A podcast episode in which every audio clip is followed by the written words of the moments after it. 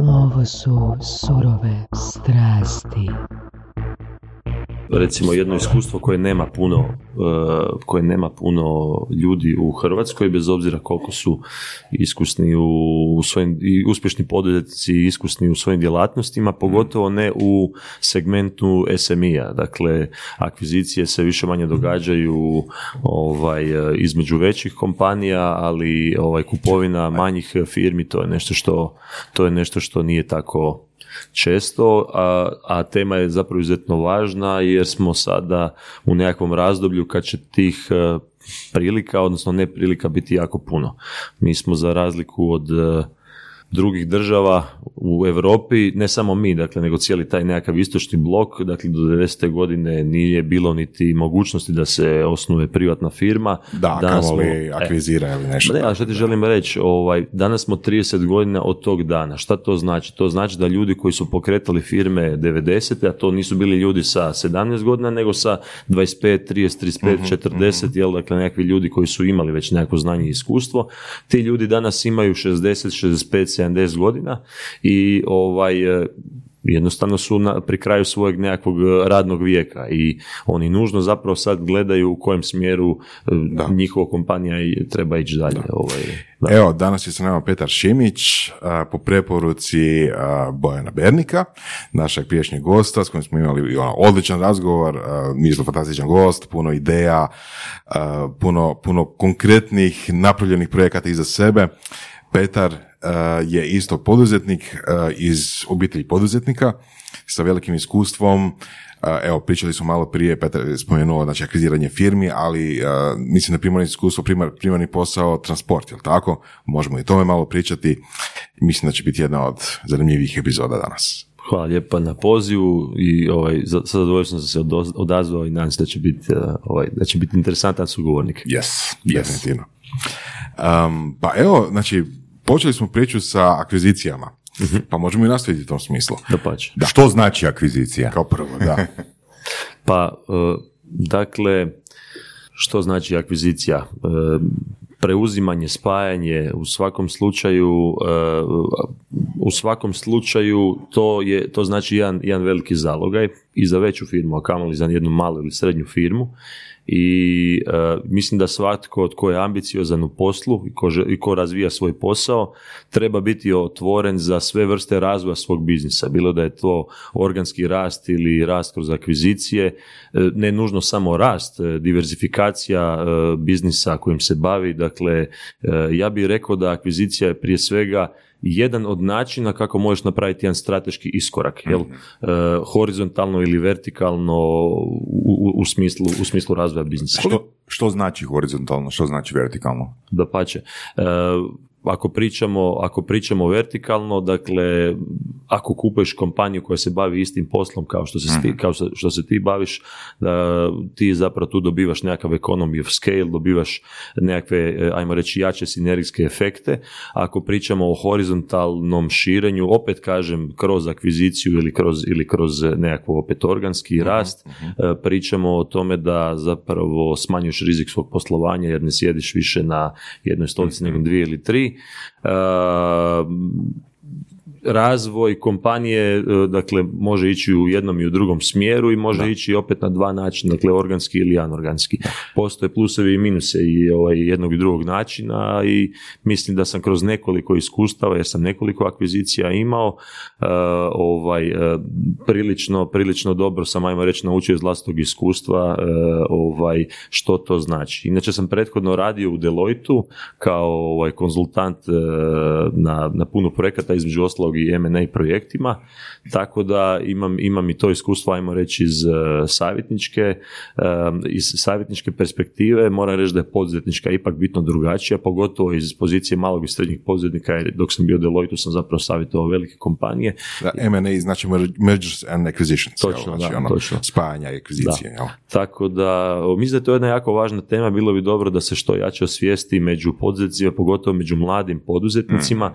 zato što je, kao što sam već rekao u uvodu, ispred nas je vrijeme velikih i prilika i neprilika, potencijalnih prilika za mlađe poduzetnike koji su gladni, željni ovaj, e, iskoristiti prilike da preuzmu već nekakve uhodane poslove za korektan i pošten novac, s druge strane potencijalno vrijeme ne prilika za starije poduzetnike koji su 90. krenuli jer se nije moglo ranije, dakle oni su pri kraju svojeg nekakvog poslovnog životnog vijeka.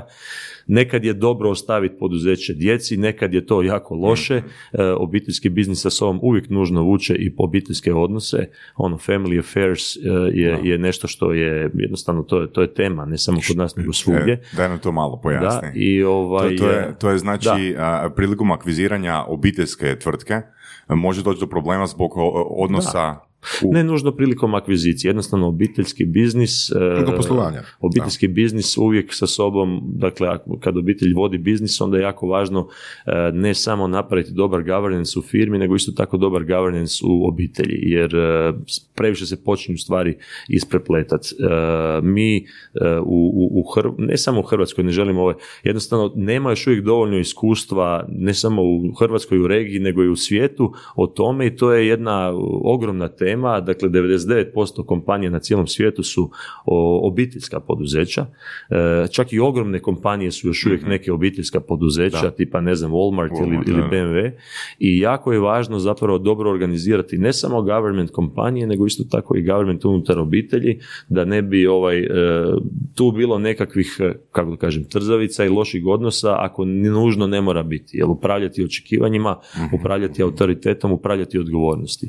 Što se vjerojatno? Prenosi onda i u nasljeđivanje, odnosno na nastavak Da. firme nakon što osnivač Da, više nije točno, točno, e, točno. sposoban za to. E, ali ono što sam htio reći, dakle, mi smo sada u toj fazi kada e, ogroman broj, opet 99% tih kompanija 90. godine, jer 99% njih nisu postale nekakve ogromne kompanije, nego su ostale male i srednje, jel? E, ti ljudi polako, dakle, e, razmišljaju o tome kako da izađu iz tog posla, a pitanje je da li e, ozbiljno razmišljaju o tome da prodaju biznis, Da. što je jedna legitimna, odlična isto tako opcija, ne samo za njih, nego možda i za njihove nasljednike. Jer možda njihov nasljednik je bolji, ne znam, u sviranju gitare ili odličan kipar ili nešto treće, ovaj, e, a nužno ne mora biti najbolji logistički specijalist, jel tako? Ok, sad jedno pitanje. Znači, jedna opcija je prodati posve firmu, dati u ruke posve novim vlasnicima koji će dalje e, tom firmom upravljati. Mislim što može značiti svašta. Može značiti da će nastaviti i raditi kao do sada, može znači da će ugasiti, postoji ono bezbroj opcija. Ali druga opcija je jednostavno zaposliti možda menadžere umjesto uh, potencijalnih nasljednika, jer možda, možda eto, djeca nisu zainteresirana da nastave taj biznis. Jednostavno im se ne da ili nisu zainteresirani za biznis uopće ili žele nešto drugo napraviti. Uh, što bi onda rekao da je između te dvije opcije uh, češće ili čak bolje? Ma, nema, nema pravog odgovora na to pitanje. Jako je važno da čovjek trezveno i što realnije moguće sve te tri opcije razmatra. Dakle, e, nasljeđivanje, i, e, ali, ali jako je važno da, da se i odvajaju te stvari. Dakle, možda je, možda je dobro da, ako sam, na primjer, ja e, sutra ostavljam svoju firmu svojoj djeci, možda, možda će oni biti dobri vlasnici, ali to ne znači nužno da mogu biti i dobri menadžeri. E, da, da, da, da, dakle, da. vlasništvo i, i, i ovaj e, menadžiranje kompanije ne mora nužno biti jedno i drugo. E sad, kad idemo na mala i srednja poduzeća, a to je nekakva tema koje, kojom se ja e, ovaj, dakle, najviše bavim, e tu je teško to razdvojiti. Ako ja imam kompaniju, ne znam, od 500 milijuna kuna prihoda, onda će mi biti lakše možda odvojiti taj governance od vlasništva u toj firmi, onda mogu reći, slušaj, ti si odličan, ne znam, kipar i odlično pjevaš, firma je uspješna i stabilna, želim da ostaneš i dalje vlasnik, međutim, vodit će ju dokazani ljudi i ovaj, e, dovoljno sam atraktivna kompanija da ih pozovem, da ih privučem i da, i da to ima nekakav svoj kontinuum. Međutim, ako sam ja firma od 5, 10, 15, 20 ljudi, onda to baš i nije tako jednostavno. Jel? Onda to i nije tako jednostavno i e, tu najčešće zapravo vlasništvo i menadžment kompanije je teško na taj način odvojiti. E, Nema niti dovoljno mesa da se malo možda ovaj, izrazim i kolokvijalno i mislim da tu e, je potreban jedan onda onako e, analitički dobar jedan pristup iskren i ono koji uključuje sve stakeholdere i da treba isto razmatrati i e, mogućnost prodaje. Zato što kažem, to može stvoriti duplu dodanu vrijednost. Dakle, netko ko je akviziter, on može oplemeniti tu priču, razviti ju dalje, omogućiti svojem biznisu da raste. Neko ko prodaje može to kapitalizirati i onda opet može svojoj obitelji, ne znam, nasljednicima omogućiti da s tim kapitalom možda razvijaju nešto u čemu će oni biti e, ovaj, još uspješniji. I to treba biti jedna opcija koja, e, koja se ono, definitivno jednako, jednako Mm. ozbiljno razmatra.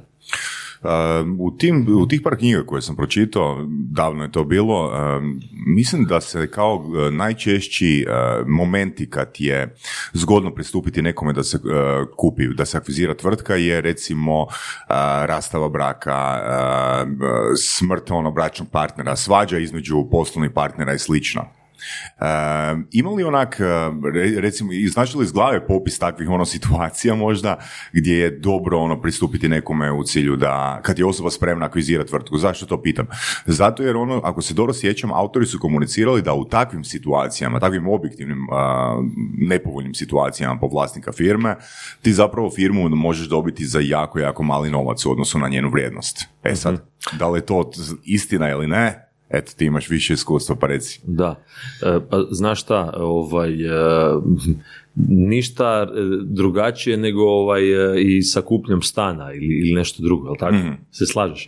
Znači, ne znam, mislim da ne treba, ne treba kretat od toga. Normalna stvar da, da svako traži prilike, poslovne prilike. Poslovna prilika je kupiti firmu jeftinije nego što misliš da vrijedi. Poslovna prilika je kupiti stan, nekretninu jeftinije nego što misliš da vrijedi. A ove situacije koje sad nabrojao su nekakve, ajmo reći, osobne, privatne, e, teške situacije koje ne, želimo naravno nikome, ali se događaju e, i normalno je da se događaju i u takvim situacijama ovaj, e, evo, kao, kao što sam rekao, je od takvih ljudi možda prilika kupiti ne samo firmu nego i stan, pa ne bi onda to iskreno ovaj, istaknuo ovaj, više nego, nego potencijalnu kupnju bilo čega, ali e, ovaj, e, motivi zašto neko ide prodat firmu, možda to je ono nekakav background zapravo tvog pitanja koji Da, si mi da. htio uputiti, koji je background da neko prodaje firmu, sad, sad sam ja malo prije govorio o, o, o tom nekakvom motivu, ajde imam puno godina pa jel moram odlučiti šta dalje, motivi mogu biti i drugo, jel tako, mogu biti ne znam, evo razlaz za bračnim partnerom, mogu, može biti jednostavno zasićenje, ne da mi se više baviti logistikom, špedicijom, transportom, jel hoću se baviti nečim drugim, može biti, mo- zaista ono, mogu biti raznoliki ti motivi, ovaj, ono što je e, što se u tom trenutku događa je da netko ko ima više strasti, više želje, e, on će onda vjerojatno i procijeniti da ta nekakva firma vrijedi onda više nego neko ko zapravo kom e, ovaj, ta motivacija pada. Uh, ok, to su motivacije sa stajališta onoga koji prodaje firmu. Sa stajališta onog koji kupuje firmu, rekli smo vertikalna i horizontalna uh, opcija, jeli, znači idemo kupiti nešto što je slično ono čemu se već bavimo kao vertikalna i nešto što je različito od onoga što se bavimo kao horizontalna. Koliko je zapravo često uh, da se ide baš u horizontalno? Neko, nekako mi se čini da je vertikalna znači, znači kupovanje firmi, akvizicija firme koji se bave nečim što se mi već bavimo, češća pojava. Recimo, znam, e, čito zato sam evo, čitao knjigu i bila je jedna od lektira u surovim strastima, primjer Coca-Cola, ono velike Coca-Cola firme koja je dugo vremena bila obiteljska firma, ono, ono skoro sto godina je bila obiteljska firma i onda u jednom trenutku su oni išli diver- diver- diversificirati ono koliko god mogu i čak su u jednom trenutku kupili filmsku kompaniju, produkcijsku kompaniju. A, zaboravio sam kako se zove, promijenila ime među vremenu, a danas je jedna od poznatijih, danas je mislim kupio Sony. Ona postala je danas Sony Entertainment, ali u ono vrijeme je bila ono relativno nepoznata bila neka katastrofa mislim katastrofa. Bilo im išlo dobro, ali na kraju su odlučili da ipak ne žele toliko se diversificirati. Kako to u praksi izgleda na malim, na malim i srednjim poduzećima? Ja uvijek e, kažem da kad si poduzetnik, onda si i vlasnik i menadžer. E, i, a nije lako biti menadžer e, različitih biznisa, to znam iz vlastitog iskustva. Tako da e, ja u svojim predavanjima i u prilici kad imam, e, u situacijama kad imam priliku govoriti o M&A-u malih i srednjih poduzeća, govorim da je e, akvizicija, dakle u tom vertikalnom stupu nešto što sigurno može dati najveću dodanu vrijednost.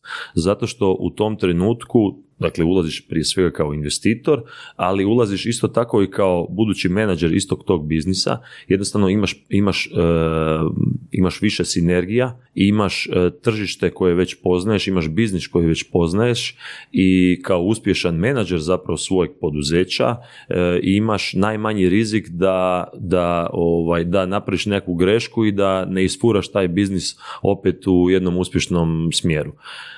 Tako da mislim da tu leže najveće sinergije i iskreno mislim da se tu treba najviše događati M&A-eva među malima i srednjima.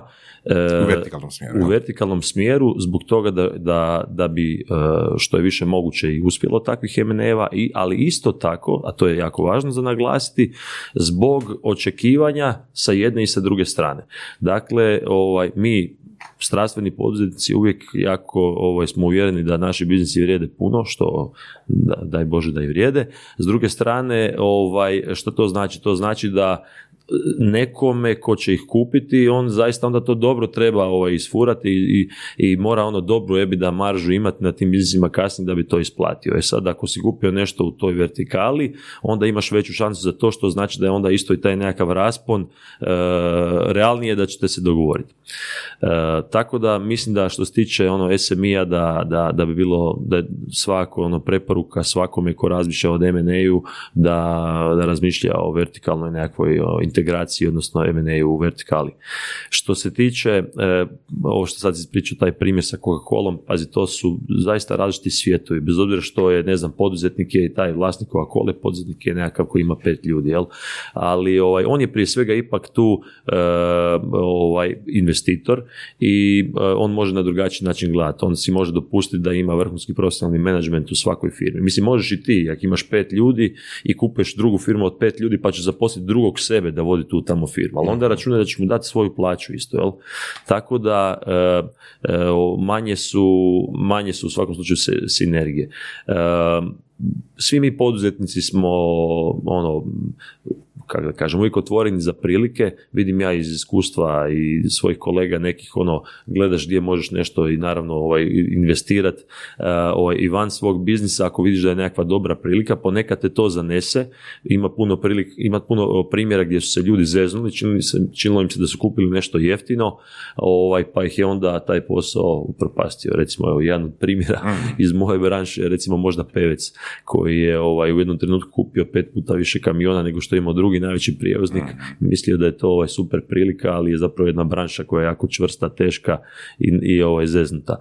Tako da uh, mislim da se treba držati svoje branše je, ako želiš minimizirati nekakav rizik e, od neuspjeha, a ako ideš u nekakvu horizontalnu integraciju, ako kupuješ nekakvu kompaniju e, van svoje, svoje nekakve djelatnosti, to moraš znati da je to isto van tvoje komfort zone i onda isto tako moraš biti svjestan toga da e, si sada u jednoj poziciji da si samo investitor i da ćeš teško biti dobar menadžer toga e, i da definitivno trebaš onda dobrog menadžera tog novog biznisa koji kupuješ. To si mali i srednji poduzetnici rijeđe mogu priješiti od velikih, priuštiti od velikih i zato tu uvijek savjetujem da se ide u, e, u, dakle, u taj vertikalni M&A.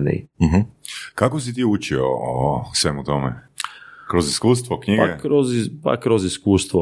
Ma mislim naravno da čitam isto puno knjiga i ono, svi se hranimo sa tim i uvijek je to ono ono stvarno kako, kako da kažem, bolje učiti na tuđim ovaj, iskustvima nego na svojim, jer ovaj, ćeš, e, nećeš možda ponoviti nekakvu grešku, ali isto tako je činjenica da dok ne probaš voziti bicikl, da ti niko ne može objasniti kako je to voziti bicikl. E, tako da to iskustvo je uvijek nešto posebno. Ja se sjećam kad sam ovaj, preuzimao e, jednu kompaniju u Rijeci, žena mi je bila u visokom stadiju trudnoće, ja sam svaki dan vozio u prvom mjesecu Zagreb, Rijeka, Zagreb, bile su zatvorene, ona Kikovica, Oštrovica, tamo sam se provlačio po onim cestama, po snijegu, pitao sam sam sebe, ono, sam normalan, što to uopće radim, ali imaš taj neki drive i ovaj, uh, želju, vidiš priliku i želiš, želiš to jednostavno napraviti. Tako da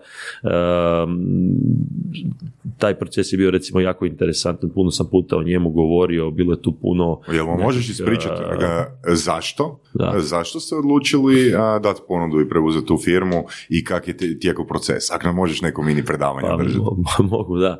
E, ovaj, pa, dakle, to je jedna kompanija sa kojom smo mi dugo surađivali, mi Primako je dakle e, specijalizirani za cestovni, pomorski, zračni transport, skarnicu zastupanje, dakle u širem smislu špeditersko-logistička transportna kompanija, a ovaj kompanija koja je bila dakle meta našeg preuzimanja je bila kompanija koja je isključivo specijalizirana za pomorski transport.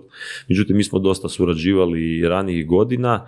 E, gospođa koja je bila bivša vlasnica, ona je evo meni nakon 4-5 pet godina i dalje jedna od najboljih suradnica danas u Primaku, e, bez obzira što je već mogla biti puno godina u penziji. Ovaj, ona je jednostavno odlučila da je došla u fazu da je, ovaj, da je vrijeme da ona ima dalje jedan svoj put, da kompanija ima svoj put. Ovaj, i tražila je, tražila je način mhm, kako da mhm. izađe iz posla, bilo je nekoliko mhm. zainteresiranih kompanija koje su htjeli kupiti i... Oprosti, što znači tražila je način? Kako je tražila način? E, kroz networking ili... Kroz svoj networking, da. da. E, ovaj, dakle, isključivo je tražila nekog iz, ajmo reći, branše koji razumije taj posao. Ja mislim da je to najbolji način, ja već sam naveo te razloge, jer mm. tu se onda i desilo, ajmo reći, taj jedan fit u smislu njenih očekivanja i mogućnosti koje neko može platiti. Neko ko se ne razumije taj biznis, to nikad ne bi kupio sigurno. Da, e, Evo samo jedna mala digresijica način na koji neko može tražiti da proda svoju firmu. Neki dan smo vidjeli webovi, postoje webovi, mm. doduše to je više za IT, ali zapravo ima i malih obrta, ima i svega i uglavnom naravno u Americi, gdje ljudi listaju, gdje stavljaju oglase za prodaju svojih vlastitih biznisa i to obično mhm. bude nekako ok, mali biznis prodaje, šta ja znam, uh, dizajn za webove, ima godišnji prihod ne znam, toliko desetaka tisuća dolara, ja i moj friend, evo prodajemo. Mhm. I sad ono, neki mali bidding se događa ili tako nešto, ali to je, to, to je nešto drugačije, to je malo, malo drugačiji svijet od ovoga, jel tako? Ovo je glavno bio networking i čini mi se da je to u ovom slučaju bilo totalno dobra sinergija time što ste zapravo bili partneri prije, pa ste se znali prije, znali ste kako, je, kako dišete i ono, da to ima nekakvog zajedničkog interesa. Ma da, je, ono jako je zanimljiva ta ovaj, cijela situacija bila, ovaj, ono što sam recimo znao propustiti reći na, na ovim zadnjim tim predavanjima koje sam imao toj e, priči, dok smo akvizirali tu kompaniju, se javio još jedan njen prijatelj koji ima, koji ima isto jednu malu špediciju, troje četvero ljudi, da je on zainteresiran isto ući u taj paket. Ovaj, tako da smo na kraju kupili i njegovu firmu. Tako da ovaj, dobro ovo kažeš, o, to, se, to se nekako desilo iz, iz prilike, iz, iz, iz nekakve baš onak e, spontane prilike, a možda bi bilo dobro da postoji nekako mjesto gdje se razmjenjuju te informacije, jer bi onda bilo puno više transakcija i stvorilo bi se puno dodane vrijednosti. Svaka ta transakcija nosi puno dodane vrijednosti i za taj nekakav novi operativni biznis koji je onda veći, stabilniji i raste, a isto tako i za ono koje je kapitalizirao svoj biznis, znači to je jedan slobodni kapital, neto, neto kapital bez duga koji je spreman opet za nekakvu novu investiciju, da li operativni biznis, da li ne znamo nešto drugo. Tako da ono, tu, tu se definitivno stvara velika vrijednost eh, za gospodarstvo. Da, rekao, Si, rekao da si svaki dan putovo eh, Zagreb Rijeka. Pa što se točno radi, koliko je to odlazaka bilo? Mislim, ako su dvije strane imale e, želju, jedna strana je imala želju prodati, druga strana je imala želju kupiti, preuzeti, zašto toliko odlaziti? Pa, to je... nije to je samo otići kod javnog bilježnika i počnem vidjeti. ne, to je ono, prezentacija od dva sata sad ovaj, inače koju, koju ovaj, e, imam. Ali... Mislim, razumijem, da, razumijem da ono e, sad pregovaramo, da e, ono još kalkuliramo da li prodati ili ne prodati. Ima tu puno aspekata, pogotovo kad pa se radi o obiteljskom poduzeću, jel, mhm. dakle, nekakva obitelj isto radi u tom poduzeću, postoje i kontra ponude, postoji još uvijek dilema da li možda ipak e, ne ići u to od strane prodavatelja, e, e, pa onda due diligence, jel, mhm. dakle, ja evo imam sreću da sam radio u Deloitu prije nego što sam postao poduzetnik, pa sam mogao napraviti due diligence dosta brzo sam, što je bilo vrlo važno, jer su se tu ono lomila koplja doslovno iz dana u dan i mijenjala se nekakva, ajmo reći, situacija, ali, znaš, jer ono, svaki biznis ima neke svoje probleme, kako da, da kažem. Evo, samo par rečenica ili par riječi due diligence, što je? Da, dubinsko snimanje, dakle doslovno znači due diligence, a kad kažem, dakle ono ti vidiš nekakvu sliku biznisa, nekakve klijente, nekakve prihode, međutim puno toga isto tako ne vidiš, jel ne? Vidiš nekakve nenaplaćena potraživanja, ne vidiš možda nekakve, ne znam, e, troškove koji nisu fair iskazani, ne vidiš e, ovaj nekakve prijetnje, ne, ne znaš i ne možeš znati da li on možda najveći kupac razmišlja o tome da prekine ugovor sa tom firmom. Dakle, ono, firma je živi organizam. To nije kao da kupuješ stan pa dođeš, vidiš malo kutneš tamo po zidu, aha, ovo je dobra gradnja, 87. Tad su bile najbolje ovaj cigle. E, kupuješ živi organizam koji, e, zapravo kupuješ buduće nekakve e, cash flow, odnosno neto cash flow tog biznisa i ti moraš biti potpuno siguran da ta nekakva proje, mislim, pod, nema, nema potpune sigurnosti, ali možeš, moraš vjerovati, zaista sam sebe uvjeriti e, da idućih 5-7 godina će ta kompanija, odnosno taj nekakav operativni biznis koji kupuješ, zaista generirati te nekakve prihode, te nekakve marže e, da bi ti ovaj, vratio natrag svoju investiciju. Odnosno, to nije jednostavno. da ne kupuješ mačka u vreći.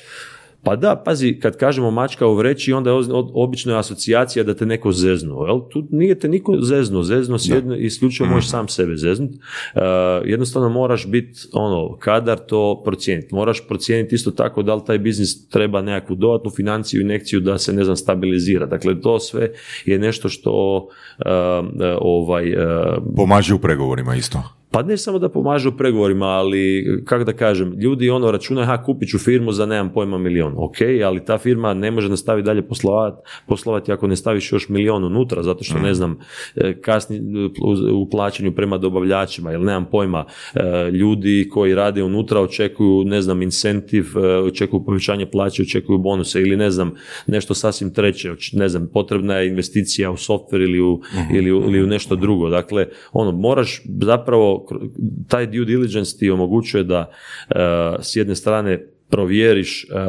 e, potrebno ulaganje ne samo u kapital, nego isto tako u tu operativnu kompaniju, taj operativni biznis koji je potrebno, s druge strane da ovaj, vidiš da li e, realno financijska izvješća prikazuju ono što se događalo i s treće strane da kroz ha, razgovore sa ljudima, eventualno i sa tim ovaj, klijentima, provjeriš kakva je zapravo perspektiva i stabilnost te kompanije u budućnosti. Jer ponovno se vraćam na ono, dakle, tu ne pričamo o kompaniji od ne znam 100 milijuna eura koja ima 10.000 korisnika i sad ako ih nemam pojma, ako ih tisuću otpadne, bože moj, ajde, sve mm. ok. Pričamo ovaj, o SMI segmentu, pričamo o firmama od 5, 10, 20, 50 ljudi mm. koji je u principu najčešće imaju nekakvih 4, 5, 6, 7 klijenata koje drže ono za 50, 60, 70% prihoda i onda imaš onaj nekakav long tail koji ti drži. Dakle, tu ono, pričamo o nečem vrlo krhkom ovaj, i zapravo moj e, taj angažman e, se dobrim dijelom E, isto tako fokusirao i ta moja putovanja dole, e, ovaj, sad pričam kod da je rijeka na kraju svijeta, dakle, ovaj, to je ono, najbliži grad, jel, e, ovaj, se zapravo svodio i na ono, intenzivne razgovore sa ljudima, na intenzivne razgovore isto tako i sa stakeholderima, da, ovaj, dakle, klijentima, dobavljačima, da vidimo ovaj, da li taj biznis Dobro, ima... ok, što radiš? Znači, s njima ideš na sastanke ili zoveš, imaš neki set pitanja koje postavljaš?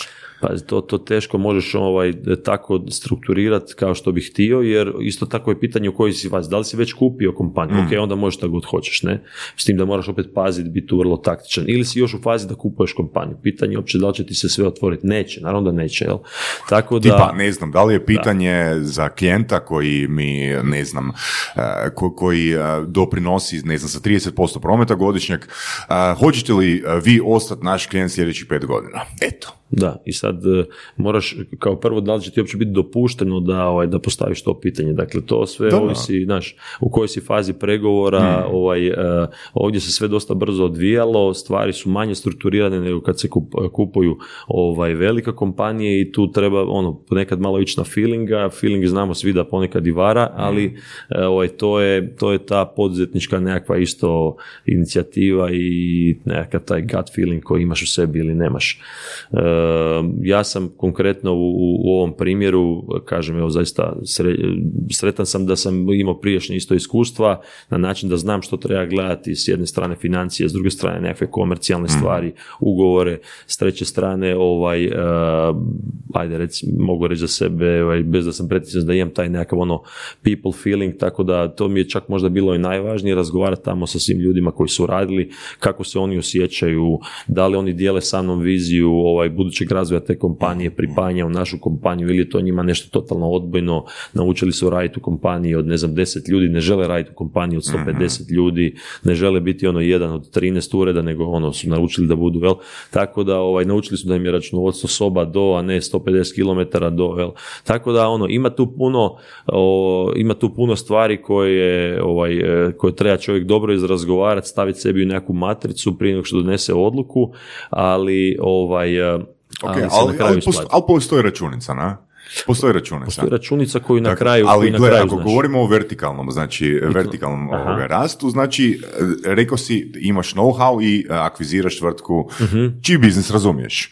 Um, otvoriti novu firmu jer potpuno razumiješ biznis ili akvizirati. Znači gdje je brži roj? E, brži, gdje je brži roj? Kao prvo, pa pazi ovako, e, dobro pitanje. Dakle, kad kupuješ firmu, onda odjednom ulažeš, ajmo reći, sav novac, jel tako? Kad osnivaš firmu i razvijaš isti takav biznis, onda ulažeš, e, ajmo reći, kroz neko vrijeme. Ne treba ono tu sekundu staviti, ne znam, milion na stol, nego kroz godinu, dvije, tri dana ulažeš, jel? Tako da, e, e, u dužem periodu se događa ulaganje, onda u dužem periodu isto tako očekuješ i, i nekakav povrat na investiciju. E, to je ono, zaista case by case možeš Da, da, gledati. da, ono, mnoge, mnoge akvizicije završavaju vrlo neuspješno. Da. Vrlo neuspješno, nema roja, nego si izgubio sve što si investirao, možda još i više. Jel? Tako Iz da, kojih razloga Mislim, isto tako i sa, i, i sa, i sa osnivanjima, ovaj, pa, pazi, dijelom iz istih razloga zbog kojih propadaju i firme koje si sam osnovao, dakle, ovaj, ne znam, poslovni razlozi, kupci, dobavljači, ne znam, stanje na tržištu, ali ovaj, isto tako dobrim dijelom, zbog svih ovih razloga o kojima smo sad pričali, jednostavno si donio krivu procjenu, jel? Procijenio si da će, da će ovaj, ne znam, ljudi, ako se radi recimo o biznisu kao što je moj biznis, gdje su ljudi zaista važni u komunikaciji sa klijentima, znanja njihova, dakle, ovaj, mi nismo eh, kapitalno, ajmo reći, intenzivna branša, eh, nego više, ovaj, eh, ajmo reći, zaista svodi na, na, na ljude, na specijaliste, na njihova znanja i ostalo. Ako si procijenio da će oni, ne znam, ostati eh, ono, lojalni, ne znam, sa istim ili manjim uvjetima, ako si procijenio da ih, ne znam, da ih ne trebaš dodatno motivirati, a to se desi sasvim, već, sasvim suprotna stvar, onda to, ovaj, naravno, cijela priča pada u vodu. U, u mojoj branši zaista cijeli biznis rade ljudi i ono, nije se događalo jedanput da cijele poslovnice pređu iz jedne firme u drugu firmu. I to ne domaće firme, nego čak i strane firme. Tipa, ne znam, cijela poslovnica ono, preće iz Kine nagla u DHL ili ne znam, mislim, Zanimljivo. da, da, Da. da, da, tako da ovaj, tako da tu mora čovjek biti onako zaista vrlo, vrlo uh, osjetljiv uh, u, u, u, u razgovorima sa ljudima jer su oni zaista najveći asset uh, u mojoj branši i uh, tu zapravo moraš donijeti najveću procjenu. U nekim drugim branšama je drugačije. Kada kupuješ kompaniju koja je ovaj ono capital intensive, koja ne znam konkurentska prednost tog poduzeća leži u nekakvom jako skupom stroju koji nema niko drugi ili nema pojma o lokaciji koji nema niko drugi, ok, onda si fokusiran na taj resurs zapravo koji je izvor tvoje konkurentske prednosti i ajmo reći da tu je manji nekakav rizik u lošoj procjeni nego eh, kad razgovaraš sa ljudima, jel? Tako da mislim da je zbog toga isto ovaj moj primjer bio ono dodatno kompleksan jer osim financijske, komercijalne je zaista imao tu jednu HR, eh, HR ovaj prizmu koja, koja u potpunosti kritična. Znači mi smo u tijeku te zapravo akvizicije čak i imali situaciju, odnosno to se desilo ovaj, za vrijeme te akvizicije da je, da je dvoje jako važnih ljudi otišlo, jel? Eh, eh, I to je, to je bio veliki threat zapravo da se... da Dvoje se- jako da. važni ljudi, od kuda? Iz, e, iz Iz te, te firme? Iz te firme, da, iz te firme su otišli i to je bio veliki ono threat zapravo da se, da se ta transakcija možda ne desi ili da se možda desi na nekakav drugačiji način. Ovaj, e, tako da, tako, tako da, ono, Malo si se dotakao teme eh, različitih branši, različitih industrija, odnosno vrsta poslovanja. Da li bi radije išao negdje gdje si ono prvi i jedini ili ono možeš imati ono kako bi rekao dominaciju na tržištem potencijalno ili bi radije išao u neko, neku industriju gdje već postoji uhodane stvari, gdje već postoji uhodani ono i konkurenti i načini na koji se to radi. Znaš, ono, da, da, da, je da su stvari malo stabilnije, ali potencijalno isto tako manje, recimo, zarada. Znači, da li bi išao u- neko područje koje si posve nov, odnosno ne, ne posve nov, gdje nemaš tako puno konkurencije ili već u uhodanu nekakvu branšu gdje je već ono razvijen biznis. Da. Da, to je ovaj pitanje za to je pitanje zapravo za, za, za nekog ko sad ovaj sebe stavlja u perspektivu investitora. Ja sebe nekako prije svega smatram poduzetnikom koji operativno vodi posao i e, ono, ne mogu ići u neki posao koji ne razumijem, ne mogu ići, uh, ono, znaš, kad imaš neki osjećaj da, da jednostavno to, to ne razumiješ. Kad pogledam, dakle, uh, uh, vodim lo- logističku ovaj, kompaniju, prije deset godina sam pokrenuo softversku kompaniju, ali koja opet razvija softver recimo za, za logistiku. Uh, uh, akvizirao sam kompanije iz svoje branše, Uh, dobro, ovi nekakvi drugi projekti, ajmo reći, su više bili vezani uz, uz nekakve esete, ali isto, isto tako sam bio i, pa ajde, ne aktivan, ali sam, ulagao sam u, u neke startup kompanije, između oslog i u Bojanovu, između oslog, recimo u Entrio, ja sam, Da. ja sam zapravo, ovaj, ta priča je krenula zapravo sa, sa ekonomskog fakulteta, dok sam ja još ovaj, eh, vodio, vodio udrugu e-student. E, da, možemo o tome isto malo da, kasnije, da, da. da, tako da e, šta ti odgovorim na to pitanje, ovaj, mislim da se treba se, nema, nem- nemam, nemam točan odgovor na, na to pitanje, ovaj, vuče me taj nekakav drive, e, naravno da se biznis radi zbog novca, ali ja zaista uživam u poslu i radim posao isto tako i zadovoljstva i e, uvijek bi bio naravno zainteresiran ići u nešto novo, u nešto interesantno, ali ako vidim dobru priliku u, u jednoj branši koja je ono stabilna i koja je ono ko- tradicionalna, konzervativna, kao što je recimo evo, transport, logistika, špedicija, evo idem i u te prilike. E, Međutim, treba jako dobro razumjeti taj posao, jel, tako da e, možda je to zapravo odgovor na pitanje. Dakle, u tradicionalne klasične branše ne bih ulagao ako ih dobro ne, ne, ne poznajem, dakle ulagao bih i dalje u transportu, špediciju, logistiku, ali ne bi sutra otvorio, ne znam, pet malo prodajnih e, dućana jer zaista ne znam dovoljno o tom biznisu i vjerojatno bi propao e, jer bi me neko ko je ono osrednji zapravo u tom poslu pobjedio jer ima puno veće iskustvo i ovaj Jel, e, od mene. i ta druga branša je isto tako više manje Da. tradicionalna i dobro Točno, uhodana. Da, tako da, je. da. Ako pričamo o nekakvim, o, kao što si rekao, ono, nekakvi blue ocean prilike, potencijali nekakvi novi, a, tu čovjek onda može zapravo si priuštiti da malo manje o tome zna, zato što generalno, jel, onda i drugi ljudi o tome manje znaju Mhm. i to je recimo bio taj primjer prije deset godina kad smo pokrenuli Smartivo, dakle gotovo da uopće nije bilo hrvatskih rješenja ili su možda, bili su možda dva, tri rješenja za upravljanje voznim parkovima, uh, ovaj satelitsko praćenje upravljanje voznim parkovima i ovaj, ali je zapravo je taj nekakav opet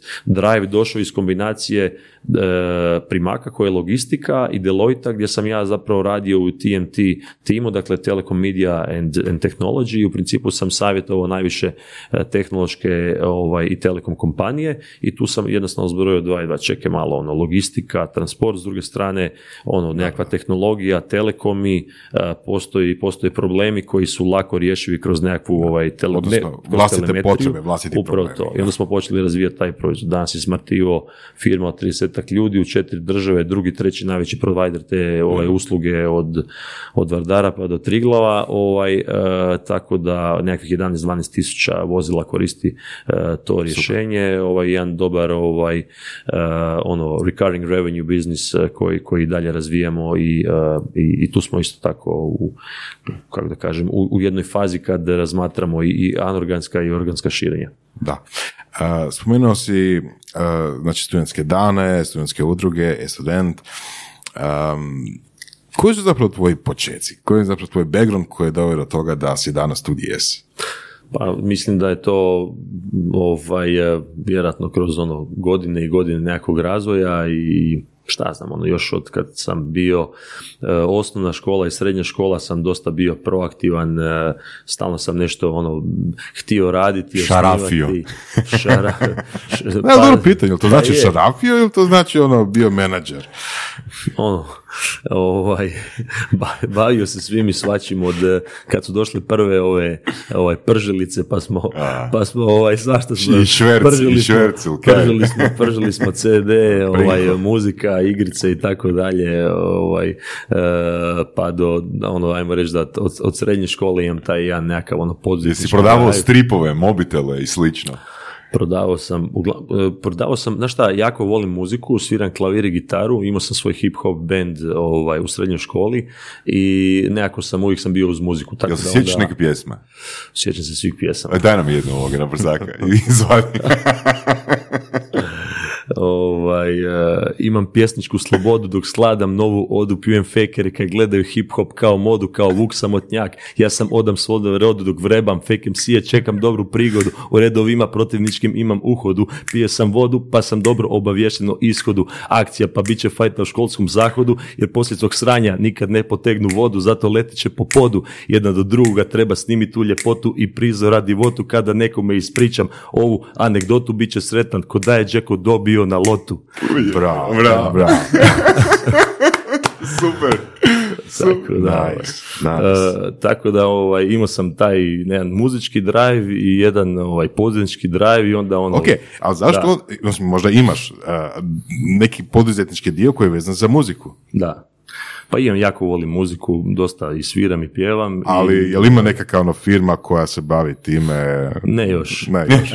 Znači, ipak ono, transport, tradicionalno, software, Vidi, Ali ne muzika. Ovaj, pa znaš šta, ja sam, dakle... Moj, Teš, teška su vremena moju- za muzičare, teška su Pa jesu, vremena. jesu, teška su vremena za muzičare, ali zapravo moj ulazak u poduzetništvo nije bilo takav da sam sam odlučio biti poduzetnik, nego sam, iako sam, kažem, uvijek imao taj drive i ajmo reći, bavio sam se tim nekakvim malim studentskim poduzetništvom i, i, ovaj, i, i srednjoškolskim poduzetništvom i tada, ali sam zapravo u biznis ušao kroz svoju, svoju obiteljsku, komp- odnosno u poduzetništvu sam ušao kroz svoju obiteljsku kompaniju, jel?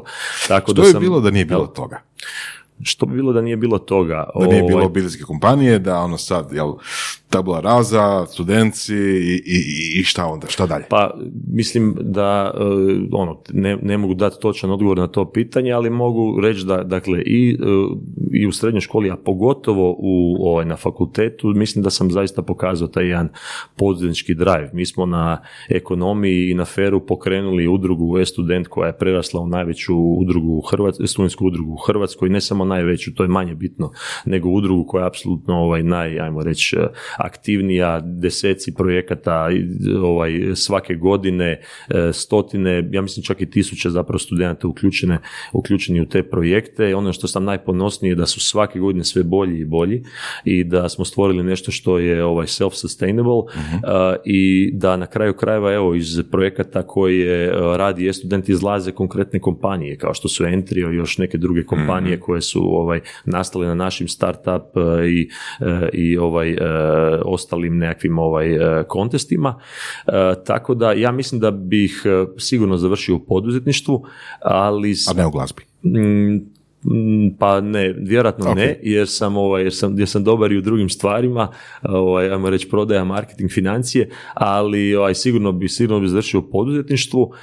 Ovaj, ja kad sam završio fakultet, to je bila jedna onako velika prekretnica i bila je velika zapravo dilema da li odmah ići u obiteljski biznis ili raditi nešto drugo i tu sam zapravo e, imao ono fenomenalnu podršku svojih roditelja koji su rekli Petre, e, noga u guzicu, ovaj, jedanput kad uđeš u poduzetnički biznis više ne možeš van, a sad je prilika da, ovaj, da, da, da nešto radiš sami, da učiš negdje drugdje gdje je možda i bolje, sigurno, jel?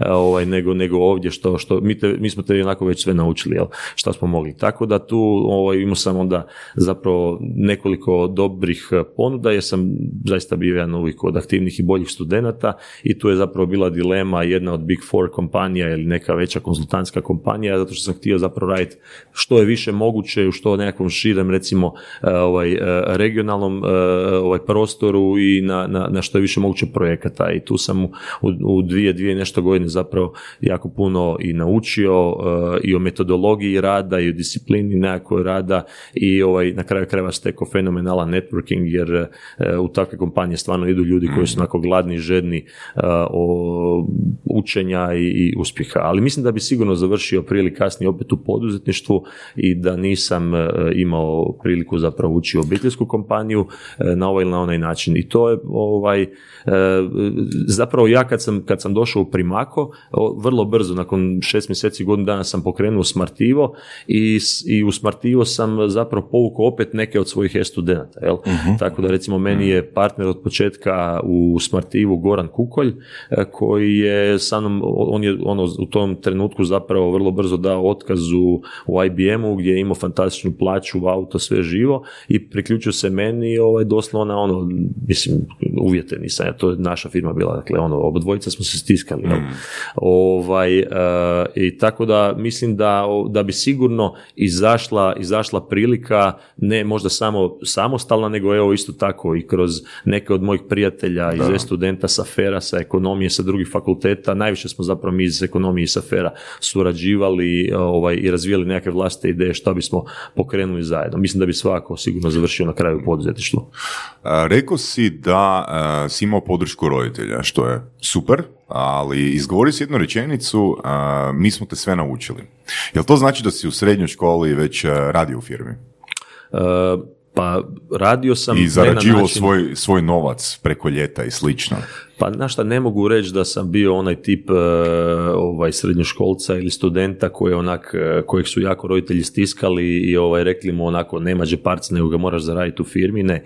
E, ovaj, zaista su onak, roditelji su i meni i bratu dali puno zraka i, i prostora i vremena i da, ne znam, i da učimo strane jezike po vani i da, ne znam, učimo i svirati instrumente i tako dalje, tako da, ovaj, ajmo reći da smo imali dosta, sigurno, ono, vrlo, vrlo, zapravo komfortno to nekakvo ovaj, adolescensko i, i ovaj, djeć, e, razdoblje, E, ali sam koristio svaku priliku kad sam mogao da, da, da, da dođem i da radim, ne znam, kad su inventure, kad su bile nekakve ono e, velike dostave, deklariranja ovaj, nekakvih ogromnih Da, da, količina znači roba, ono onako neke špice i to. da. Da, tu smo, tu smo uletavali uh, i uvijek sam, zaista ono, to me jako uvijek interesiralo, uh, ono,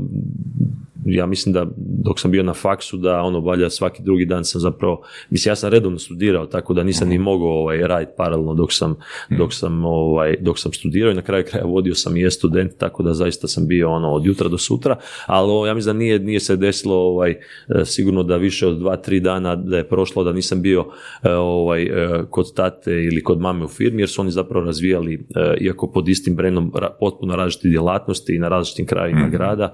I, dakle, ja, meni su i mama i tata apsolutno ono independent poduzetnici, jel? Dakle, jedno i drugo je bilo pod brendom Primako, ali tata je razvio trgovački dio biznisa, a mama logističko-špediterski, tako da e, trgovački dio biznisa smo kasnije prodali. Tako da ovaj, sam jako puno od njih učio. E, e, to su ljudi ovaj, e, potpuno različitog karaktera, potpuno različitog stila vođenja ljudi i e, ovaj, e, što ne znači da je jedan bolji, jedan loši, da pače ja sad analiziram sebe i gledam, htio bih kopirati sve najbolje od njih, a opet ne mogu, jer ja imam nekakav svoj karakter i, i nekakav kod koji opet ne možeš protiv njega.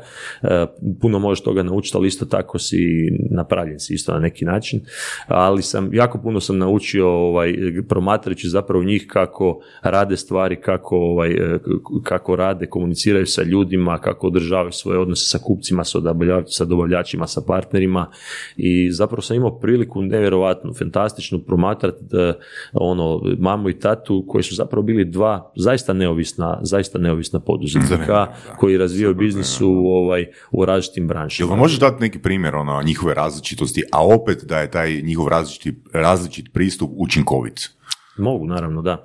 E, mama je temperamentan čovjek koji odmah reagira na prvu, e, ovaj, bilo da je to vrlo, vrlo ugodno ili vrlo, vrlo neugodno.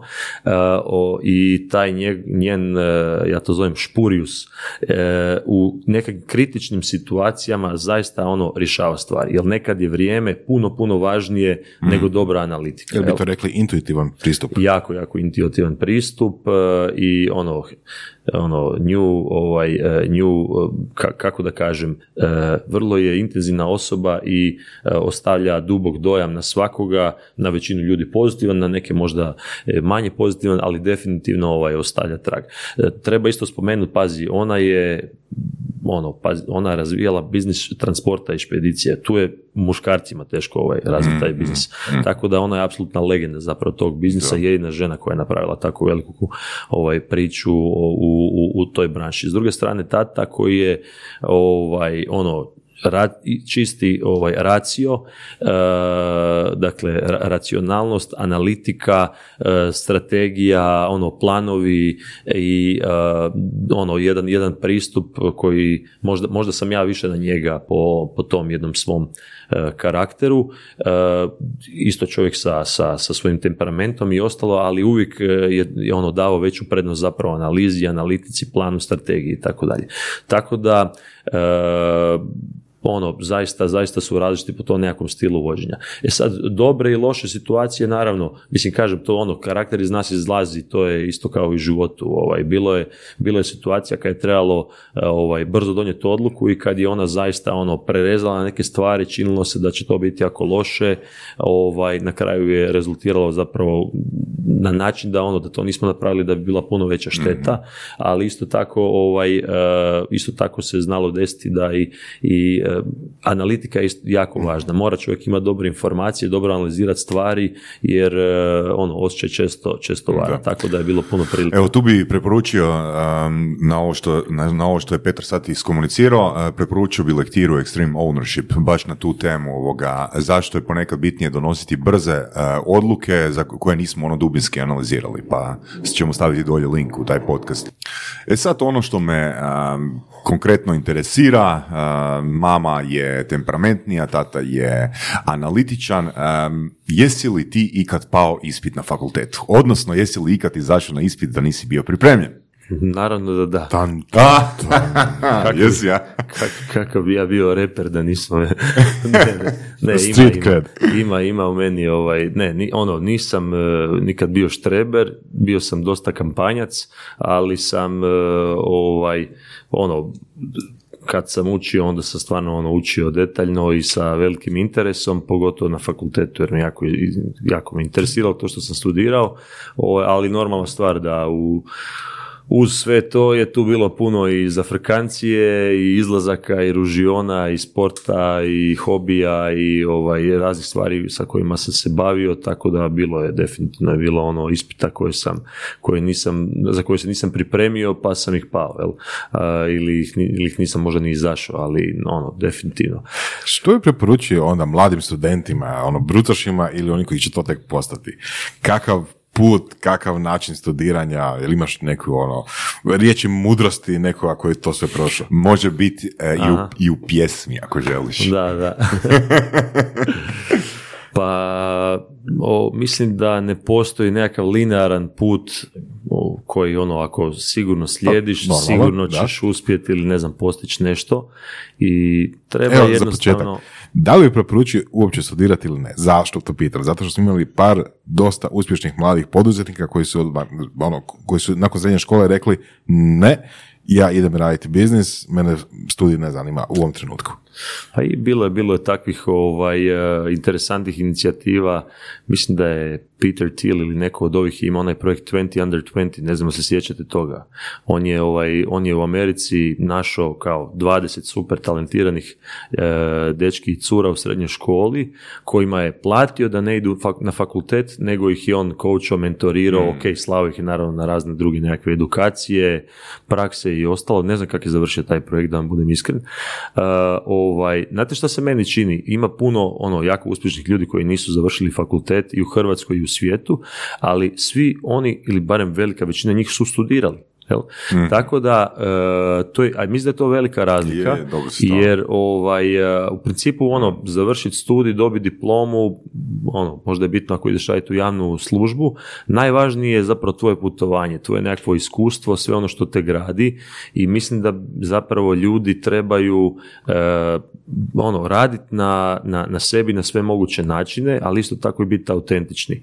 E, I ovaj, mislim da je super da, da mladi ljudi, djeca, evo ja sam ovaj, e, vrlo, vrlo sretan i blagoslovljen, imam sa svojom ženom petero djece. Opa!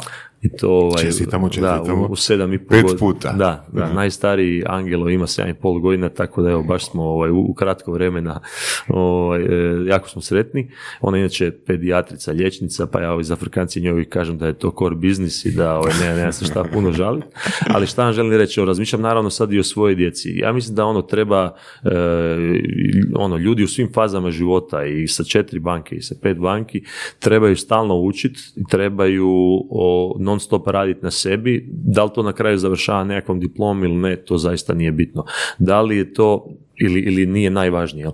Da li je to kroz nekakav strukturiran način, kroz nekakav fakultet ili nešto drugo, ili ćeš si sam nešto osmisliti, ovaj, opet nije, nije kritično, ali uh, ja mislim da svako znanje koje imaš, svaki strani jezik, svaki instrument koji znaš svirat, ne znam, svako područje u kojem si se ono specijalizirao, ne znam, financije, marketing, kiparstvo, slikanje, šta god, ovaj, je jako dobro i činite bogatim, bez obzira čime se baviš, jer ćeš malo tog ono spajsa zapravo ubaciti u, uh, u, u temu kojom se trenutno baviš. I ono, Uključujući studiranje, jel? da, da, ja, on, tako, sta- tako da studiranje je jedna od Da, tih ja bih rekao, Voras, ne znam za tebe, ali ja bih rekao za sebe da ja sad više i intenzivnije učim nego za vrijeme fakulteta. Da? Od kad surove strasti postoje. Baš mi je drago to čuti. O, Mm, U svakom slučaju, ono, što više učit, e, pa naravno i fakultet. Ja bi, ono, mis- mislim, ne znam šta bi ti rekao. Rekao bi, rekao bi ljudima, ono, studirajte, doktorirajte, magistrirajte, sve šta god možete napravite, šta mislite da je dobro za sebi, ali nemojte računat da je to siguran put do uspjeha. Jel? Nemojte računati da je to siguran put do uspjeha, jer nije. Ne, prvo trebaju definirati uspjeh, na? Pa da, pa znaš da, prvo, pa možda da, postoji siguran put do uspjeha ako ga definiraju na, ajmo reći, da. a, prizemniji način, da? Pa slažem se, da, da. Dakle, ono, ako ostaneš na faksu i doktoriraš, skoro je sigurno da ćeš, ovaj, ne znam, biti nekakav znanstveni novak, pa onda nekakav valjda profesor i ostalo, makar ne treba podcjenjivati ni slučajno, ali ono, je, treba jednostavno raditi na sebi što je više moguće, što je više moguće usti, u- učiti. Ja bi apsolutno preporučio svima da idite na fakultete. Naravno, idite na fakultete i studirajte, ali nemojte studirati zato, što, da, zato da bi samo završili fakultete i dobili nekakvu diplomu. To nema stvarno smisla. Onda bolje odmah početi raditi.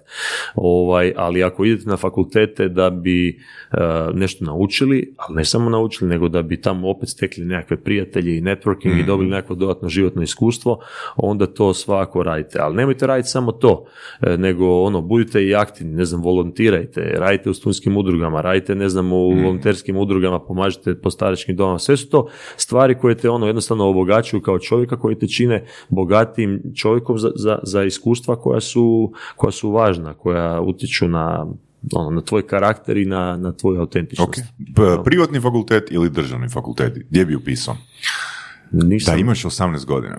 Spomenuo si networking, Fokus. zato pitam. Da, fokus na, na, ono, na, na, na kvalitetu sadržaja, e, forme, ali isto tako i ljudi koji tamo idu. Da, da ti budem iskren, ono, čujem jako dobre stvari o, o puno ovih e, privatnih fakulteta, stvarno čujem dobre stvari, nisam čuo nekakve loše stvari, e, pogotovo za ove, recimo, ajmo reći, poznatije, tipa, ne znam, ZŠM, ili ne znam, Vern, Vern je postao sveučilište, to je fenomenalna stvar. Algebra isto tako ovaj, je, čini mi se, na putu da postane sveučilište ovaj, e, u roku od par e, e, mjeseci, baš sam, da, redovno sam da, u kontaktu da, sa. Hrvojom Balenom.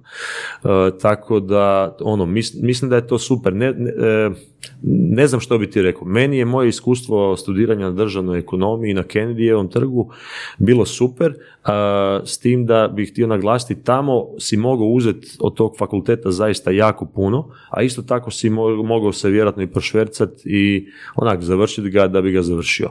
Ja sam bio jako motiviran i u principu sam tražio više i uzeo sam, ja mislim stvarno ono, sve što sam mogao, ne samo od fakulteta, nego smo još i mi, evo ta ekipa koja je pokrenula e-student još i dali i vratili tom fakultetu i opet kroz ta iskustva puno toga naučili ovaj, i ja mislim da ako imaš takav jedan stav i pristup, da ćeš onda iz svega izvući maksimum. Tako da mislim da, da su naši fakulteti jako dobri. Pogotovo recimo FER koji kotira u, ovaj, među tehničkim fakultetima u Europi kao jedan od najboljih. Ja Voras, slažeš? A, možemo diskutirati o tome. da, mislim da je FER-u bio. Predugo sam bio na feru. Da. Zna, zna- zna- znam kako to izgleda iznutra, tako da, ne. ne. Ali dobro, ok. a, među ostalim ti imaš iskustvo isto tako rada u HUP-u, Hrvatskoj udruzi poslodavaca, jel tako? Da. Specijaliziran za male i srednje poduzeće, jel tako? Kako je bio taj dio, eto recimo, isku, poslovanja, odnosno sur- suradnje sa, sa takvom organizacijom? Jel u nekim krugovima HUP nije baš da ima neku dobru reputaciju danas. Da, pa e, što je HUP? Jel? Dakle, HUP je udruženje poduzetnika poslodavaca i evo, paralela sa e-studentom, dakle uvijek sam, e, imam u sebi jednostavno taj nekakav drive da dakle, ne radim samo da bi zaradio nekakav, nekakav novac ili ostvario nekakav osobni uspjeh, nego zaista ovaj, e, bez sad nekakvih e, ovaj, pretenzija, zaista mogu reći i posvjedočiti da imam u sebi taj jedan osjećaj da, da, da vratim društvu, da sudjelujem u tim nekakvim pozitivnim promjenama na bolje i ono, veliki sam optimist što se tiče Hrvatske i našeg društva i, i ovaj, svih, svih, svih procesa. HUP je, e, ja sam se u HUP učlanio jako rano, ja sam zapravo sa HUP-om počeo surađivati još za vrijeme e, studija, kad smo osnivali e-student i onda kasnije mi smo kroz HUP zapravo dobivali e, predavače za, za naša predavanja, radionice, ispostavili smo kontakte sa kompanijama gdje smo slali onda naše studente na ovaj, prakse pripravništva, e, tako da ovaj, i, i, i sudjelovao sam, ovaj, odnosno mi kao e-student smo iznijeli cijeli taj projekt najveće te jedne konvencije zapravo malih i srednjih poduzetnika, to se desilo 2004. u Lisinskom. I od tada sam ja zapravo onako smatram sebe ono bliskim hupu, a 2009. 10. godine kad sam ovaj, prešao u, u obiteljski privatni biznis sam se odmah i učlanio u HUP i postao aktivan u udruzi malih i srednjih poduzetnika. Dakle, HUP je udruga udruga, udruga 29 granskih udruga, tipa ne znam, farmaceuti, mhm, trgovci, mhm. metalci i jedne, to je ta 300 udruga koja je horizontalna, dakle udruga malih i srednjih poduzetnika. Odmah sam se uključio u tu udrugu i kroz onda rad kasnije u izvršnom odboru te granske udruge, dakle malih i srednjih, bio aktivan. I sad... kako si došao do toga da se učlaniš u HUP i je odbila da dođeš jeli, na čelo takve udruge? Odnosno, um, je li to bilo ciljeno u smislu da si vidio prednosti svoje poslovne strane ili je to bilo altruistički da ideš uh, pomoći ljudima ili je bilo nešto treće? Uh, ovako, dakle, nisam, nisam ja odmah došao na čelo HUPA, dakle, niti, niti sam sad na čelu HUPA, jel?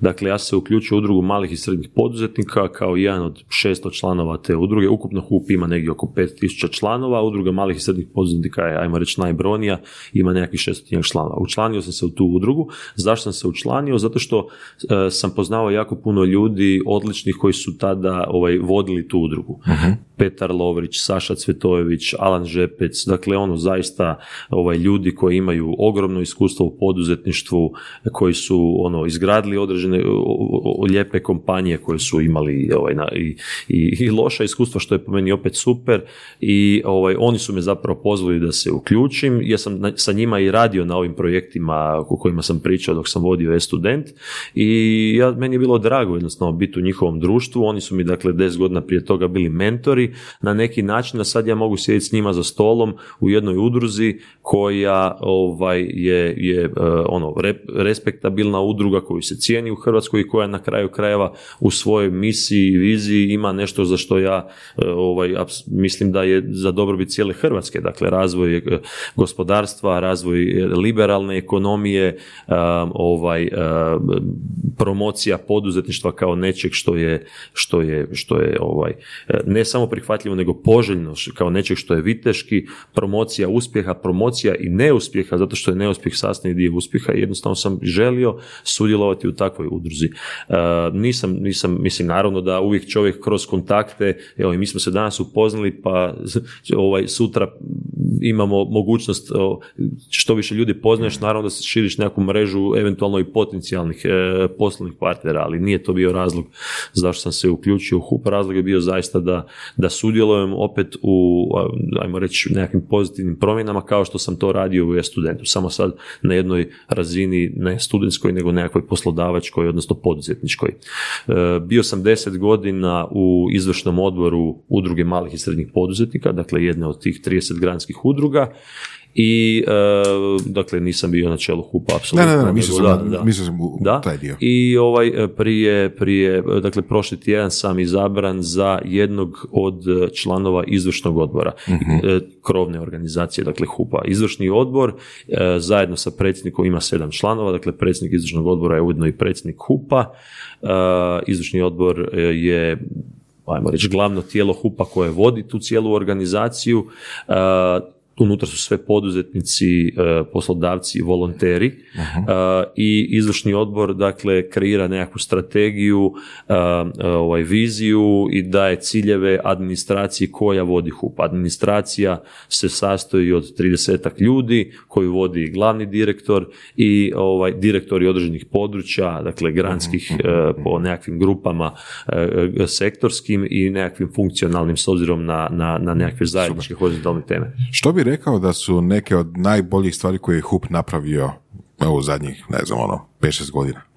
Pa ima ih jako puno, ovaj, teško je reći da li je samo HUP za to zaslužan, jer e, u Hrvatskoj postoji jako, jako puno zapravo odličnih udruga koje okupljaju poduzetnike, recimo hrvatski izvoznici, recimo CISEX, e, ovaj, recimo Crane, e, recimo evo sad naravno i ovaj glas poduzetnika koji je ono najmasovniji i u najkraće zapravo vrijeme napravio najveći, najveći nekakav e, da, se o njima priča. I, i oni su zapravo, da, oni su Da. zapravo i dio razloga zašto se priča o, jel, s jedne strane HUP-u, s jedne strane, jel, s druge strane glas, glasu poduzetnika. Kao Da. ono, zašto je, zašto je bilo potrebno raditi glas poduzetnika ako HUP radi pod navodnicima svoj posao, jel? Ja se, ja se recimo s tim uopće ne slažem. To ti je kao da kažeš šta će nama, ne znam, e, ajmo malo sad, makar ja sam potpuno apolitičan, šta će nama, ne znam, e, SDP ako imamo HDZ. Znaš, ono, ako HDZ dobro radi svoj posao, šta će nama SDP? Po meni nije, ono, ništa što nema konkurenciju, dugoročno ne može biti dobro. Mi smo svi kvar, kvarljiva roba. I ti i ja i, i mis- mislim, ono, jednostavno to je tako. E, I mislim da je, ono, ja prije svega sam poduzetnik, jel? I moje je, dakle nisam prije svega hupovac, nego sam prije svega poduzetnik i ovaj sa, kako da kažem, sa apsolutnom podrškom gledam i razvoj e, glasa poduzetnika i razvoj drugih e, udruga i najrađe bi volio onako sjediti u Čekaj, jednoj... želiš reći da su HUP i e, glas poduzetnika kon- konkurencija? Ne, o, baš želim reći da nisu konkurencija. Jel si učlanjen u glas poduzetnika? Jesam, naravno. Eto, znači Naravno, nisu da. konkurencija. E, pazi, e, znaš šta, će- e, neko ko u HUP-u vidi svoju karijeru i nešto što, ovaj, kako da kažem, na koji na sebičan način to gleda, on može reći da je, da je ovaj glas poduzetnika HUP-u konkurencija. I mislim, jesu, udruga, udruzi su, su naravno na neki način konkurencija, ali mi koji činimo HUP i, moj, i mi koji činimo glas poduzetnika i mi koji činimo, nemam pojma, CISEX, mi smo poduzetnici i naš cilj je zapravo da se promiču poduzetnički interesi u Hrvatskoj. I zapravo bi mi svi najrađe sjedili u udobnim foteljama i lijepo gledali kako kakav posao radi HUP, kakav posao radi ne znam, glas poduzetnika i ostale udruge i onda jednostavno davali podršku onome ko radi u tom trenutku bolji posao ili davali podršku svima ako svi rade dobar posao. Tako da ja zaista, zaista mislim da je ovaj da je super što se desio glas poduzetnika i e, ono podrška i njima, podrška i svim drugim poslodavačkim i poduzetničkim udrugama da rade što jače i što, kako da kažem, strastvenije taj svoj posao. HUP je definitivno zadnjih nekoliko godina e, ovaj, e, malo zaspao. E, kriza koja se dešavala zadnjih par mjeseci u HUP-u je e, čak manjim dijelom kriza uzrokovana lošim predstavljanjem i zastupanjem poduzetničkih prava, jer ja bi tu dao HUP-u za čak nekakvo prethodno razdoblje od 1 do 5 ocjenu četvorka ili trojka. E, problem je bio governance udruge i to je nešto što je što, što nije bilo dobro. Dakle, upravljanje udrugom je zaista bilo loše i to je ono što smo prije nekoliko mjeseci mi iz inicijative e, HUP za HUP koja je zapravo startala iz moje udruge, iz udruge malih i srednjih poduzetnika, što smo htjeli promijeniti i što smo promijenili. I zato se sada u HUP-u dakle ovaj e, u potpunosti mijenja i struktura e, ovaj upravljanja HUP-om i na kraju krajeva i zamjenik glavnog direktora i direktor i predsjednik i izvršni odbor i nadzorni odbor, dakle u potpunosti će se sve promijeniti. E, ovaj, e, što što kažem, Jel to može bilo stvar generacija? Jel HUP su osnovali upravo recimo ljudi koji su počeli do 90-ih, kao što si rekao na početku, znači oni koji su sad možda sad, neki, ne svi, ali neki od njih i pre kraju svog eh, poduzetničkog eh, života, jeli, dok nekako možda glas poduzetnika je neko ono, hip, nova stvar za, za mlade, za mlade poduzetnike, za neki tek startaju. Jel može baš, jel može baš stvar u razliku generacije? Pa nisu baš uh, bujas i orešćani u cvijetu mladosti, na? Dobro, ok. Čućete oni? Gledaj, e, pa vjerojatno, vjerojatno je dijelom to što si rekao razlog. Da, da, sigurno da da. E, pa nije, nije si to HUP trebao dopustiti iskreno. E, i ono promjene koje mi želimo sad napraviti u HUP-u su takve da zapravo ono da organizacija bude pliča da donošenje odluka bude demokratskije i brže i da se većem broju članova zapravo omogući ulaz u različita ta tijela, znači nadzorni odbor, izvršni odbor, vijeće članova, ima, ima tu 3-4 recimo tijela koja koordiniraju i odlučuju e, i zapravo je HUP jako dobro organiziran, pazite, e, mogu vam dati recimo, e, recimo to vijeće, famozno vijeće članova, ja to volim usporediti sa Europskom unijom, jel? dakle imaš djelatnost koja je ogromna, ne znam, trgovci, imaš djelatnost koja je mala, nemam pojma, developeri, jel? E, ako e, vijeće članova je mjesto gdje sjede predsjednici svih granskih udruga i usuglašavaju nekakve stave. Nije dobro da velika udruga preglasa malu udrugu, jel? jer je prirodno, jer to su raznorodne udruge koje mogu imati različite interese i to je jedno tijelo gdje zaista ovaj, e, sve granske udruge moraju ono, davati nekakvu svoju viziju, e, komunicirati svoje probleme i na kraju kao HUP usuglašavati stavove, da ne idemo sa nečim što je stvarno ono ovaj, loše za, za neku od naših granskih udruga. Ali isto tako, uh, isto, i to je nešto što ja zovem kao u Europi vijeće Europe. Tamo sjede i Plenković i Merkel, bez obzira što je Njemaca 90 milijuna, nas 4 mm. milijuna.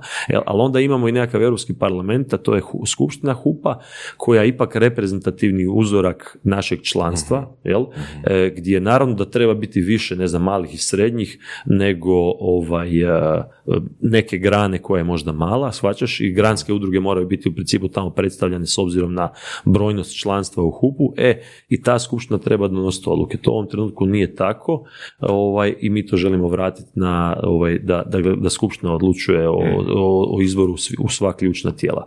Tako da ja duboko vjerujem da kad donesemo te promjene, to je sad pitanje zapravo ono, tjedana ili mjeseci s obzirom na ljeto i nekakve sad procese isto koji se moraju među vremenu desiti, da će se stvoriti jedan sustav koji ono, zapravo je transparentni, demokratski i sam će sebe non stop obnavljati. Jedna od stvari isto tako iskraćivanje mandata. Ja duboko vjerujem da dugački mandati e, za ljude koji su volonteri u organizacijama su ono besmisleni jer ti nakon ti ono kao volonter i kao neko ko dakle paralelno stoje nekakav direktor, predsjednik uprave nekakve kompanije, mislim nije normalno i nije logično da ti možeš tamo ne znam 5, 6, 7 godina mm. ovaj, obavljati taj posao i, zapravo se postavljaju dva pitanja. Imaš li neki drugi onda interes jel, ili neki drugi izvor motivacije ili ne znam, možda ovaj, e, ono, zašto, jel? E, a osim toga, e, sve te, mi, mi imamo u HUP-u profesionalce koji zapravo administrativno to moraju raditi, tako da, tako da nije niti, nije niti svrsishodno da je neko predugo na jednoj poziciji, zato što onda to više nije udruga, nego je to onda postaje zapravo ono, tamo nekakav Petar ili Marko ili Janko, a u, više zapravo snage treba biti na tijelima i na kolektivnom odlučivanju, mm. a manje na individualnom. To je smisao udruga, jel? Da. Tako da te promjene u HUP-u se ono, došavaju, većina ih se već desila, ja vjerujem da će HUP za, za koji mjesec biti jedna ovaj, udruga koja će izgledati ovaj, e, drugačije, bolje, da će biti agilnija, da će biti definitivno nešto što će, ovaj, će biti ono što mi svi priželjkujemo uh, i ono, bok uz bok sa svim ostalim udrugama, odnosno leadership, rekao bih, ne zbog toga što sad ja više volim HUP ili neku drugu udrugu, nego ipak treba reći HUP je jedina reprezentativna udruga e, ovaj, poslodavaca. Zašto reprezentativna? E, ovaj, zato što je jedina registrirana po zakonu o radu, sve druge udruge su registrirane po zakonu o udrugama i e, jedina, dakle, zadovoljava sve te kriterije koji su definirani u zakonu o radu o reprezentativnosti, dakle, određen broj djelatnika, određen broj regionalnih udruga, određen broj članova. I ovaj, često to zapravo napominjem i klasu poduzetnika i drugim udrugama da mislim da bi bilo dobro da i oni krenu u tom smjeru. Koje su praktične stvari iza toga? E, sudjelovanje u GSV-u, dakle e, ovaj gospodarsko-socijalno vijeće koje se sastoji od vlade, sindikata i poslodavaca. I to je dakle jedan stol na kojem te tri strane sjede sa podjednakim brojem mhm. e, pregovarača, odnosno sudionika i razgovaraju o bitnim stvarima i zapravo niti jedan zakon, važan zakon koji se tiče dakle radnika, biznisa, ekonomije ne bi smio proći bez mhm. nekakvog konsenzusa ili prihvaćanja na GSV-u. Tako da to je jedna onako, to je jedan dobar, dobar alat, e, jedan ono otvoren zapravo protokol komunikacije i sa vladom i sa sindikatima, njega ne treba zanimariti. I uh, ovaj, HUP je još uvijek jedna udruga dakle, koja zadovoljava sve te kriterije. Uh, ja, ono, bez obzira kažem što sam, što sam ovaj, u HUP-u, potičem i druge udruge da idu u tom smjeru jer mislim da je dobro da ovaj, u svemu ima konkurencije pa isto tako i u zastupanju poduzetničkih interesa E, i ovaj, e, ali, ali ne treba to zanemariti. Tako da jako je važno za Hrvatsku, jako je važno za hrvatsko gospodarstvo da imamo ono dobar hup, da imamo, da imamo bolji hup ovaj, e, i, i to ćemo i dobiti. Nego, Petre, reci ti nama, obiteljska firma, akvizicije, držanje predavanja, sudjelovanje u udrugama, partnerski projekti sa strane, odnosno partnerske firme sa strane, petero djece u 7,5 godina, želja za učenjem, ovoga, stalno komuniciraš oko tog učenja, kako strukturirati svoje vrijeme? Da, to je dobro pitanje, e, sam sebe isto pitam. Drugim riječima, da li spavaš? Da. E, dva sata podcasta. ovaj, e, trudim se, trudim se što je bolje moguće organizirati i imam odličnu podršku svih ljudi e, ovaj, oko sebe, prije svega... Žene pedijatra. Da, prije svega zaista ono svoje supruge koja je ovaj fenomenalna e, fenomenalna ovaj osoba i žena i majka i sve i ali ja zaista ono ne zanemarujem svoje svoje ovaj očinske obaveze. Moram priznati da nemam, nemam drugih nekakvih stvari osim ovih što se sad nabroje, možda je u tome stvar, jel? Znači, nažalost, ne idem u teretanu, nažalost... a hip hop, a to je, znaš šta, ne znam kad sam zadnji put ovaj, na mikrofonu nešto repao, da ti budem iskren. Evo, ja znam, Evo, Ivo zna. Danas, da, da, pa kažem ovaj, u odnosu na danas, tako da, uh, tako da, ono, maksimalno sam fokusiran evo, upravo na ove stvari koje si sad naveo, ovaj, žrtvovao sam puno drugih nekakvih stvari, ne znam, sport, uh, nekakve aktivnosti, ne, ne pijem kave, ne idem na cuge i to, jer jednostavno nemam, ne, ne stižem, nemam vremena za to. I uh, u svim tim segmentima koji se sad nabrojio imam odlične suradnike, imam odličnu, odličnu podršku, imam, imam stvarno dobru suradnike u firmi, sve ljude otprilike mojih godina ili malo starije ili malo mlađe koji vode ovaj, definirane svoje dijelove posla i sektore. Imam jako dobre partnere u nekoliko svojih e, kompanija koji su isto tako e, više od mene fokusirani na operativu, a ja onda mogu si dopustiti da više se bavim strategijom i vizijom e, i zapravo to je odgovor, to je odgovor na, na to pitanje. Jednostavno u svemu što radim imam jako dobre suradnike i nekako se trudim da, da ovaj, ne sudjelujem u nekakvoj daily operativi, nego da više sudjelujem u, uh u ovaj, nekakvim strateškim pitanjima, da, da ovaj, za operativne poslove imam, imam dobar tim koji to radi. Da li onda imaš još i strategiju učenja, na koji način je, uh, dolaziš do novih informacija, novih skillova, novih uh, načina razmišljanja, pratiš li neke knjige, blogove, YouTube kanale? Pa moram priznati da ne baš, e, ne baš puno. E, ono, obično kad se primim neke knjige, onda ono, treba mi barem ono dva mjeseca da ju prežvačem. Znaš, ono, kampanjski pet dana, pročitam pola knjige, pa onda mjesec dana ništa, pa onda opet ovaj, malo po malo. E, ovaj, volim, volim čitat ovaj, literaturu koja se bavi biznisom i poduzetništvom. Jako volim čitat autobiografije ili biografije poduzetnika.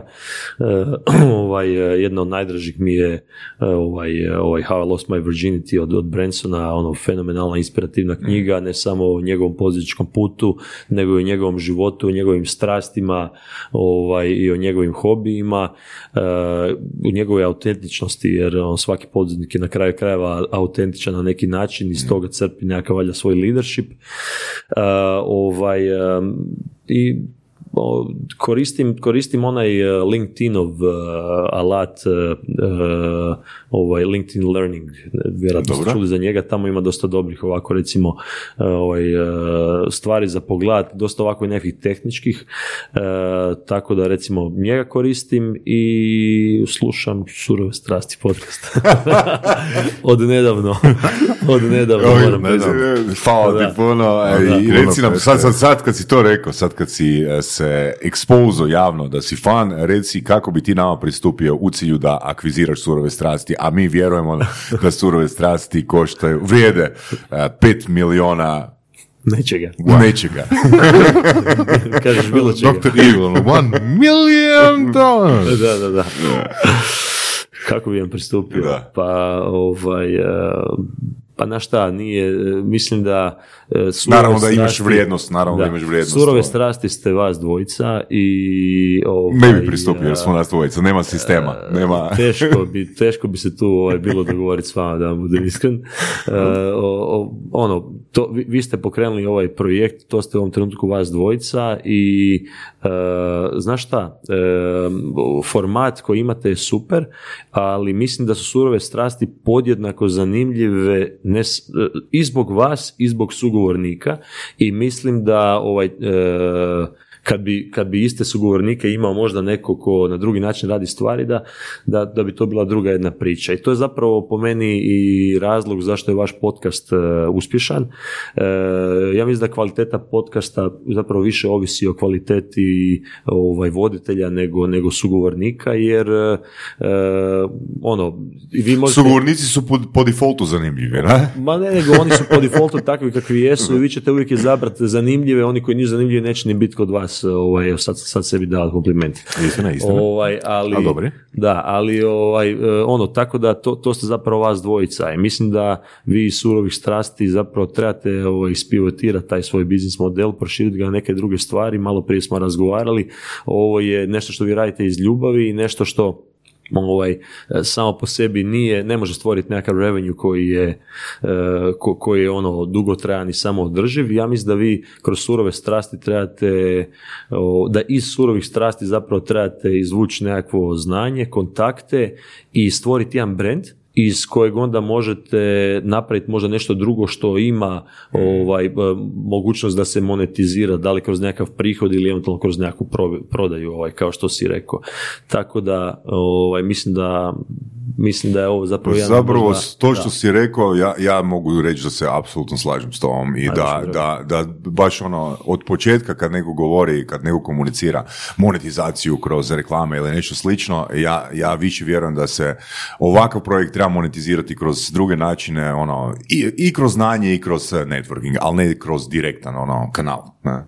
Da. Tako da, uh, Petre, fakat ti hvala puno na razgovoru, evo u međuvremenu te i Bojan mi je javio, Bojan Bernik, tvoj prijatelj i biš, bivši poslovni partner te, te lijepo pozdravio, fakat ti puno, puno hvala na svim informacijama, Voras ono, fakat ono, super si pitanja postavljao, ima takvu super širinu znanja, mislim da M imaš znanje, M si... Iskustvo, iskustvo. I M imaš iskustvo, e, imaš tu otvorenost i jako bi mi bilo teško tebe zamisliti da o nečemu imaš isključivo negativan stav na temelju svega što si nam ispričao, na?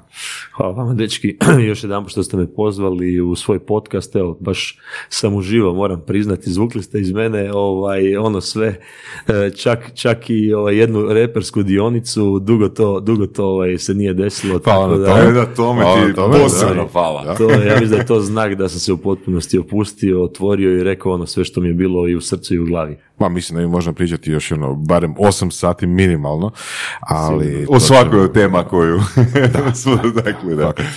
Tako da, hvala ti puno. Hvala dolasku i... Hvala i vama, dečki, još. Slušali ste podcast Surove strasti. Ako vam se sviđa, lajkajte. Ako se slažete s gostom, komentirajte. Ili ako se ne slažete, Ako imate pitanja za ovog ili druge goste, pišite nam u komentarima. šarite nas prijateljima sa sličnim interesima i čujemo se u sljedećoj epizodi.